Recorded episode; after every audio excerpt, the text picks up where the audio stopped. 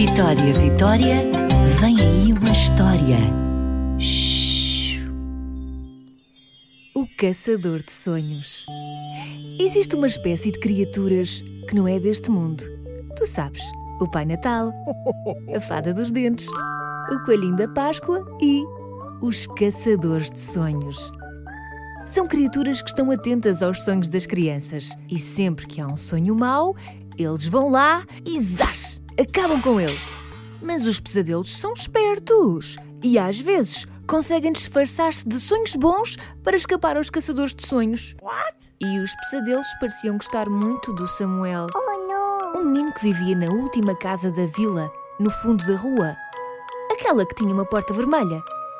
De cada vez que o Samuel ia dormir, tocavam os alarmes do quartel dos caçadores de sonhos. E eles já sabiam. Vinha aí mais um pesadelo. O problema é que havia muitas crianças a sonhar ao mesmo tempo. E muitos pesadelos para transformar em sonhos bons. Por isso, nem sempre conseguiam chegar a tempo. E o Samuel acordava a gritar e aflito. Oh, coitadinho, que pesadelo horrível! E lá ia ele a correr para a cama dos pais. Isto não pode continuar! Disseram os caçadores de sonhos. Tinham de pensar numa solução. E eis que se lembram do novato, o pequeno caçador de sonhos que tinha acabado de se juntar à equipa. Ele precisava de ganhar experiência e o Samuel precisava de alguém que estivesse sempre lá de cada vez que ele fosse dormir. Era perfeito.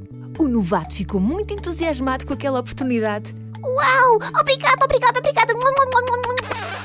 Ai, calma lá, calma lá, também não é preciso tanto. Ai, meu Deus! Mas com o tempo percebeu que tinha que trabalhar muito, todas as noites, para que o Samuel conseguisse descansar sem pesadelos. Tch, Não é normal uma criança ter tantos pesadelos. Não, não, não. Não era mesmo. Até ele percebia isso. E decidiu que ia tentar conhecer melhor o Samuel. Ia estar por perto também durante o dia. E na verdade, não demorou muito tempo a perceber. Afinal, parece que o Samuel não tinha colegas muito simpáticos. Riam-se da forma como ele se vestia, imitavam-lhe a forma desajeitada de andar e até gozavam com a gaguez que aparecia quando ele ficava muito nervoso. Às vezes até lhe pregavam rasteiras. Oh, não admira que o pobre Samuel estivesse sempre tão assustado e que tivesse pesadelos todas as noites. Felizmente, estava em boas mãos, pensou o pequeno caçador de sonhos. Sim, estava a falar dele próprio. Ele tinha esta mania. E comunicou com o quartel-general. Desta vez, ninguém ia afastar os pesadelos dos miúdos que todos os dias assustavam o Samuel. Combinado! E assim foi. Nessa noite, aqueles miúdos perceberam finalmente o que era sentir medo, porque os seus próprios medos se tinham transformado em pesadelos. Quando amanheceu, estavam cansados, mas sentiram na pele o que o Samuel sentia todos os dias ao pé deles. Quando chegaram à escola, até lhe pediram desculpa. O Samuel estava com medo de que fosse mais uma partida, mas aceitou, claro. Depois desse dia, não houve mais partidas ao Samuel. E aos poucos até se foram tornando amigos.